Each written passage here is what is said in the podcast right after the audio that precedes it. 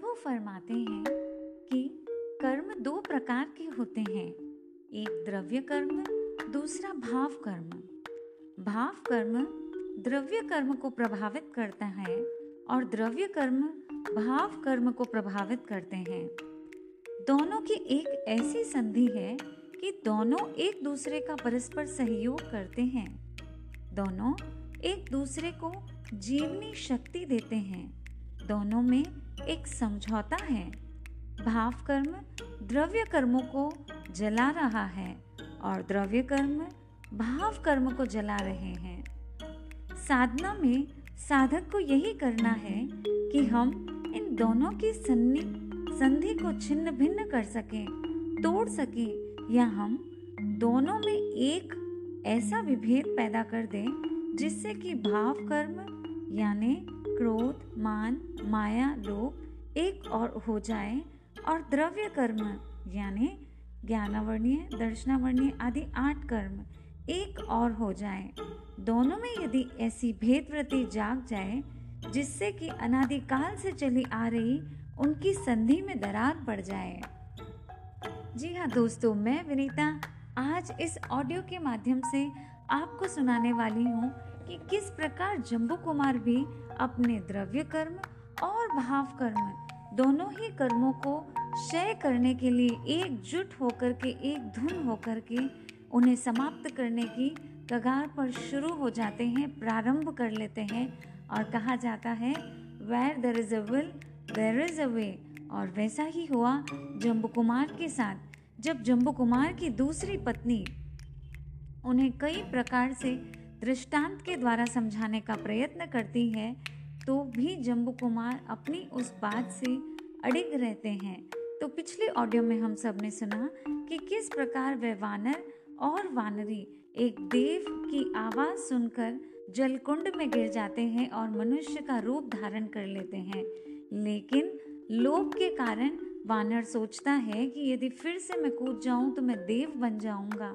इस अपेक्षा से कूदने के बावजूद वह वानर फिर से मनुष्य के बाद फिर वानर बन जाता है। लेकिन उसकी जो पत्नी है, यानी वानरी जो थी, वो एक सुंदर स्त्री के रूप में जन्म ले लेती है और अब पछताए होत क्या जब चिड़िया चुग गई खेत। इसी कारण वारन वानर रोता रह जाता है और वह वानरी एक सुंदर स्त्री के रूप में जो परिवर्तित हो चुकी है, अब राजा के साथ वह जाने के लिए स्वीकार कर लेती है। अब जम्बू कुमार ने इस अब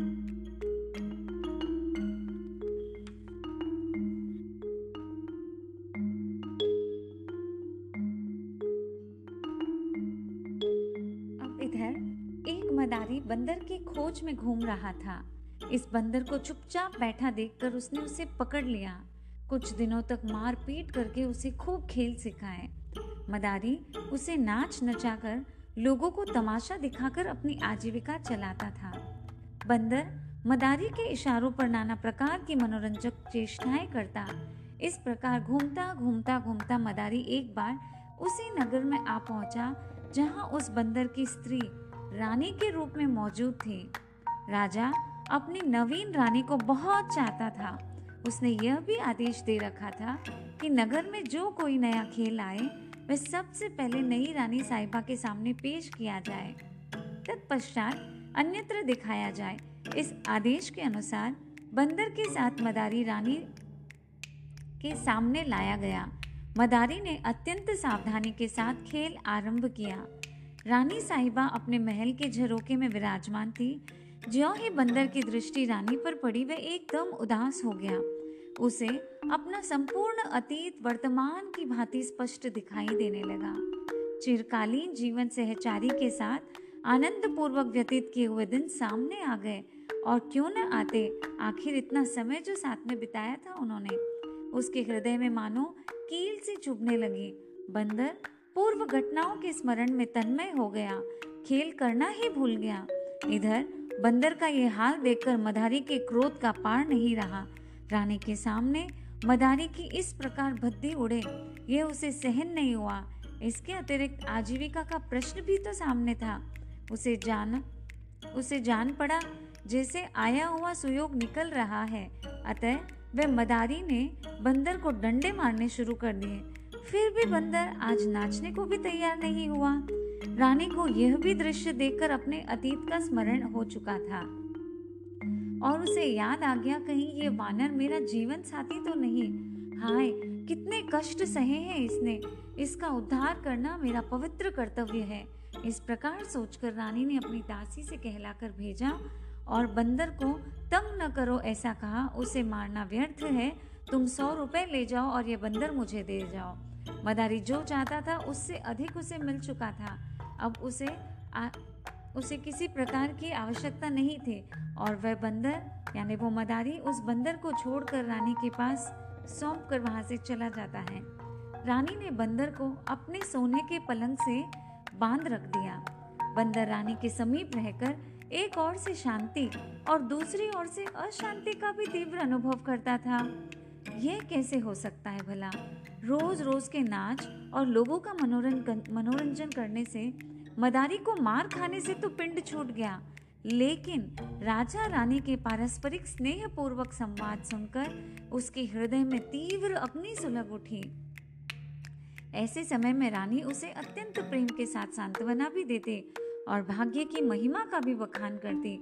कभी कभी वह लोभ के कारण अपनी बात न मानने के दोष बतलाकर यह समझाती, देखो, संसार का कोई भी प्राणी पूर्ण रूप से संतुष्ट नहीं है। जो जितने अंश में संतुष्ट, असंतुष्ट है, वह उतने ही अंश में दुखी भी है। अतः दुख के साधन संतोष का प्राप्त करने का प्रयास करना चाहिए। इस प्रकार वह जो स्त्री रहती है, यानी जो रानी है, वह बंदर को, वानर को अनेक प्रकार से संतुष्ट होने के लिए उससे आग्रह करती है, उसे समझाती है। सुख शांति का यही राजमार्ग है, उसे बताती है। इस प्रकार पद्मश्री अपनी बात को पूर्ण करते हुए जम्बू कुमार को यह स्पष्ट दृष्टांत देकर कहती है, हे जीवन निधान इस दृष्टांत के भाव पर जरा विचार करें। जैसे वानर वानरी जंगल में रहते थे, उसी प्रकार हम लोग संसार रूपी वन में निवास करते हैं। वानर युगल आकाशवाणी सुनकर जैसे जल के कुंड में कूदकर पशु से मनुष्य हो गए थे, उसी प्रकार हम लोग गुरु भगवंतों की पवित्र वाणी सुनकर सुकृत रूपी कुंड में कूदकर मनुष्य भाव प्राप्त कर सके हैं। इसके बाद लोभ में पड़कर बंदर जैसे देव बनने के लिए अपनी पत्नी के निषेध करने पर भी कुंड में कूद पड़ा। उसी प्रकार आप हमारे निषेध करने पर भी लोभ के वश में होकर साधु वृत्ति रूप कुंड में कूदने के लिए तैयार हो रहे हैं। ध्यान रखे स्वामी, अंत में जैसे वानर को आजीवन पश्चाताप करना पड़ा, उसी प्रकार कहीं आपको भी न पछताना पड़े। आपके लिए अब भी विचार करने का अवसर है। इसी कारण हमारा अत्यंत नम्रतापूर्ण अनुरोध है कि आपको जो कुछ भी प्राप्त हो गया है स्वामी, उसी में संतोष करें। अब पद्मश्री अपना सारा वृतांत कहकर चुप हो जाती है। अब समय आता है जम्बू कुमार का। जम्बू कुमार क्या बोलते हैं? क्या जम्बू कुमार उसके बातों से पूर्ण तरह संतुष्ट हो जाते हैं? या फिर प्रत्युत्तर में एक और नया प्रश्न खड़ा कर देते हैं? तो चलिए सुनते हैं। जम्बू कुमार कहते हैं, प्रिय, तुमने दृष्टांत की योजना करके अपने चातुर्य का परिचय दिया है, पर इस दृष्टांत का जो निष्कर्ष निकलता है, वह सर्वत्र लागू नहीं होता। यदि प्रत्येक परिस्थिति में संतुष्ट ही रहा जाए और अपने विकास का प्रयत्न भी न किया जाए तो उन्नति के अवकाश ही नहीं रहेगा। संसार में अनेक व्यक्ति अपनी अपनी शक्तियों के विकास में निरंतर दत्तचित्त रहते हैं। इसी कारण उन्हें असाधारण शक्ति प्राप्त भी होती रहती है। तुम्हारा कथन मानने से संसार की समस्त प्रगति ही रुक जाएगी।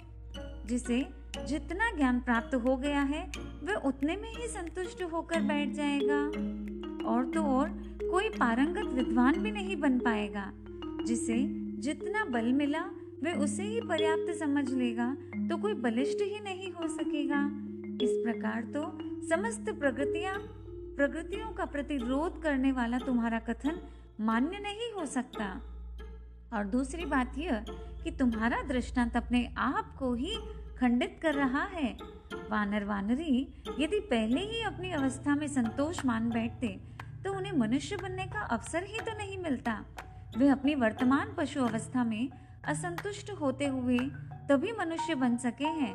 अतः प्राप्त अवस्था से अधिक श्रेष्ठतर अवस्था को प्राप्त करने के लिए प्रत्येक प्राणी को प्रकृष्ट प्रयत्न करना चाहिए, जैसे कि वानर वानरी ने भी किया था। और तीसरी बात कहते हैं कि जहाँ सांसारिक भोग उपभोग के साधनों का परिचय होता है, उनके त्याग के विरुद्ध भावना होती है। त्याग करने से दुख होता है और विषय भोग की सामग्री का अधिक से अधिक संग्रह करने की भावना होती है। वही लोभ समझना चाहिए।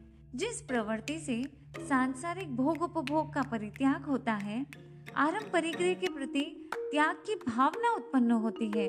विषय भोगों की सामग्री से घृणा पैदा होती है। ममता का परिहार होता है। वह प्रवृत्ति लोभ जन्य नहीं कहलाती।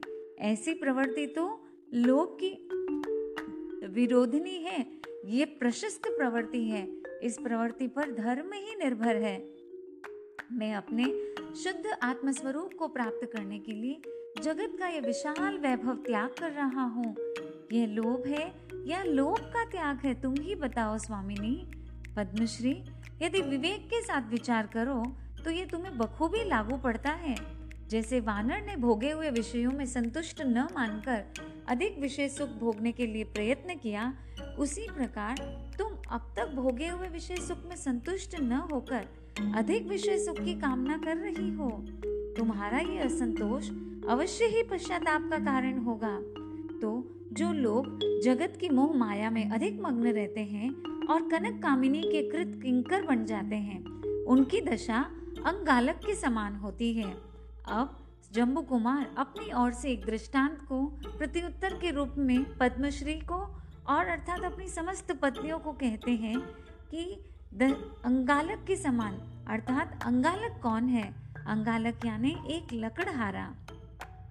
एक दिन की बात है, एक अंगालक जंगल से लकड़ियाँ लाकर कोयला बनाकर बेचता था और वह अपनी आजीविका चलाता था। नित्य के अनुसार, वह एक दिन लकड़ियाँ लेने जंगल गया। साथ में पानी की दीवड़ भी भर ली उसने। ग्रीष्म ऋतु थी, कड़क प्यास लगी और जितना पानी पास में था, वह सब पी गया। फिर भी उसकी प्यास न बुझ सकी। उसे बड़े ज़ोर से प्यास लगी। किसी तरह उसने भारे में लकड़ियाँ बांधी और सिर पर लाद कर गाँव की ओर चल पड़ा। प्यास के मारे उसका गला खूब सूख रहा था। जीप तालू से चिपक गई। उसे ऐसा जान पड़ने लगा कि अब तो बस प्राण ही निकलने वाले हैं। वह थककर सुस्ताने के लिए एक पेड़ की छाया में बैठ गया। ठंडी हवा के कुछ झोंके आए, थकावट के कारण उसे अब नींद आ गई। नींद में उसे स्वप्न आया। उसने देखा, मैंने नदी, तालाब और कुएँ का खूब पानी पिया, पर मेरी प्यास बुझती ही नहीं है। यह स्वप्न देखकर वह आश्चर्यचकित होकर जाग उठता है। प्यास के मारे गला घुट रहा है। आखिर वह वहाँ से उठा, कुछ दूरी पर ही एक जलाशय के पास पहुँचा। प्यास के मारे वह जल्दी जल्दी जलाशय में घुसा तो दलदल में फंस गया। न तो बढ़कर पानी तक पहुँच सकता था और न पीछे लौट सकता था। वह बड़ी मुसीबत में फंस गया। सोचने लगा, यह काला काला कीचड़ नहीं, बल्कि प्राणहारी यमराज है, जिसने मुझे अपने फंदे में फंसा लिया है। उसका गला प्यास के कारण रोंदने लगा। बहुत ही अत्यंत पीड़ा उसे होने लगी। मृत्यु समीप आते दिखाई देने लगी। अंत में शरीर में थोड़ी थोड़ी शीतलता लाने के लिए उसने गीली मट्टी शरीर पर पोत ली और कीचड़ में छोटा सा पानी का गड्ढा करके घास के ऊपर पानी की बूंदें लेकर जीप से चाटने लगा। पर ज्यो ज्यो वह जीप से पानी लगाता था त्यों त्यों उसकी प्यास प्रबल से प्रबलतर हो जाती थी। थोड़ी ही देर के बाद शरीर पर पोती हुई मिट्टी सूख गई और उससे चमड़े खिंचने लगी। इसमें उसकी वेदना और दुगनी हो गई। इतने में एक दयालु पुरुष उस और आ निकला। अंगालिक, अंगालक की दुर्गति देख उस दयालु का दिल दया से द्रवित हो उठा। उसने अंगालक को कीचड़ से निकाला, उसके शरीर की मिट्टी को धो दी और जल पिलाया। अंगालक को अत्यंत शांति मिली। बहुत ही सुकून मिला। उसे आज जल का वास्तविक मूल्य मालूम पड़ा। प्रिय, इस दृष्टांत पर भली भांति विचार करो। देखो, अंगालक के समान संसारी जीव है। लकड़ी काटकर कोयले बनाने के समान हम सब पंद्रह कर्मादान का व्यापार कर रहे हैं। अशुभ कर्म रूपी प्यास लगती है, परंतु भोग रूपी जल न मिलने के कारण यह जीव अत्यंत दुखी रहता है। अंगालक जैसे जल के अभाव में अत्यंत आकुल व्याकुल हो गया था, उसी प्रकार विषय रूपी जल के अभाव में विषयांध। तृष्णांध होकर यह जीव घोर अति घोर संताप, तीव्र वेदना का अनुभव करता है। जैसे अंगारक ने घास के तिनके से अपनी प्यास बुझाने का प्रयत्न किया था, उसी प्रकार यह जीव सुकृत रूपी तिनके से विषय रूपी जल पीकर अपनी अभिलाषा पूर्ण करना चाहता है। पर जैसे अंगालक की तृषा बुझी नहीं, और ज़्यादा बड़ी थी, उसी प्रकार जीव की अभिलाषा भोग से घटती नहीं, और बढ़ती चली जाती है।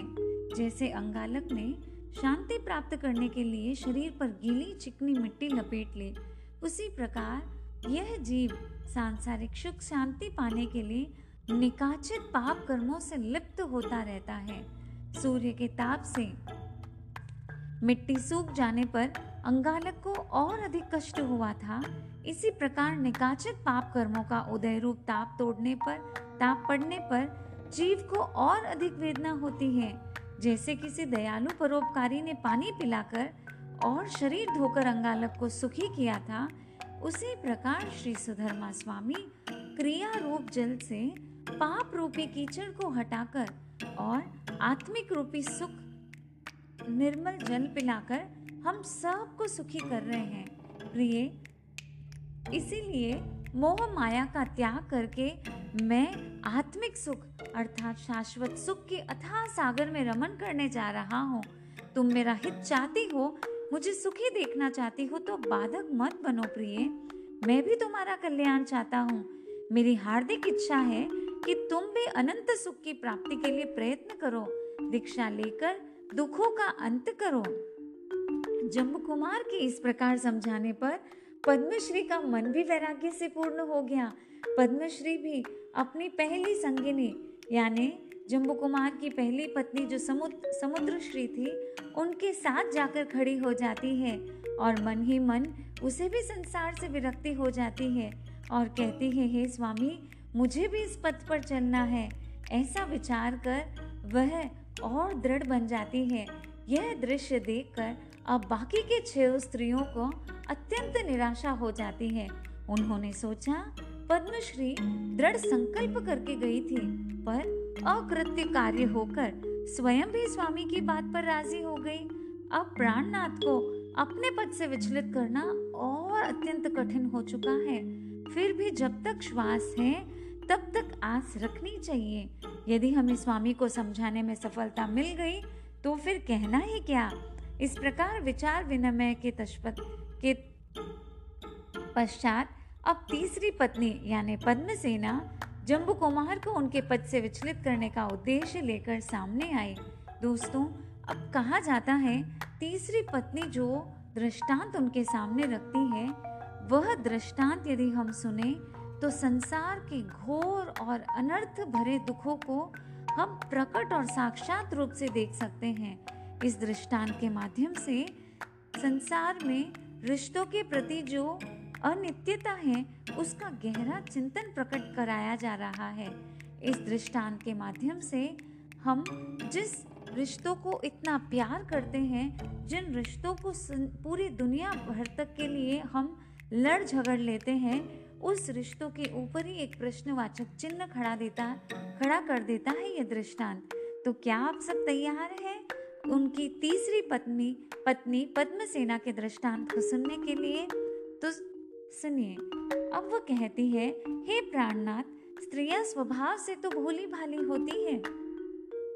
उनके भोलेपन से लाभ उठाकर आपने मेरी दो सखियों को बहका दिया, पर मैं आपको यह बतला देने का बतला देना चाहती हूँ कि सब धान बाईस पसेरी नहीं होता, यानी सब स्त्रियाँ एक सी भोली नहीं होती। मैं आपके बहका देने वाली बातों में नहीं आऊँगी। आपको मैं किसी भी प्रकार से नहीं जाने दूँगी। सुख के सुंदर समय को वृथा व्यतीत क्यों करना चाहते हैं आप? क्या हमें सहसा ठुकरा देना इतना आसान काम है? जितना आप समझ रहे हैं, हमारे स्नेह में शक्ति है कि हम अपने स्नेह पाश में आपको बाँध लेंगे। उसे तोड़ फेंकने का सामर्थ्य इंद्र भी नहीं कर सकता। तो फिर आप तो क्या कर सकेंगे प्रिय? अब वह एक दृष्टांत के माध्यम से अपनी बात रखती है। पूर्व दिशा में राजगृह नाम की नगरी थी। उसमें एक स्वर्णकार रहता था। उसे एक पुत्र था उसका। उस पुत्र की एक स्त्री थी। घर में तीन ही मनुष्य रहते थे। पुत्र वधु अत्यंत उल्टा थी। वह अपने पापों को छिपाने के लिए अत्यंत ही कुशल थी। पर पाप कब तक छिपा छिपा रह सकता है? कहा जाता है, पाप छिपाए ना छिपे छिपे तो मोटा भाग। दाबी दूबी ना रहे, रुई लपेटी आग। एक दिन पुत्र वधु के दुराचार को देखकर पिता ने अपने पुत्र से कहा, बेटा, बहू को अंकुश में रखो। नीतिकार कहते हैं कि स्त्री की कुमार अवस्था में पिता रक्षा करता है और यौवन में पति रक्षा करता है और वृद्ध अवस्था में पुत्र रक्षा करता है। स्त्री स्वतंत्रता की पात्र नहीं है। स्त्री को जितनी स्वाधीनता दी जाए, उसके चारित्र में उतनी ही खराबी आ जाती है। ये बात चारित्र के संबंधित कही जा रही है।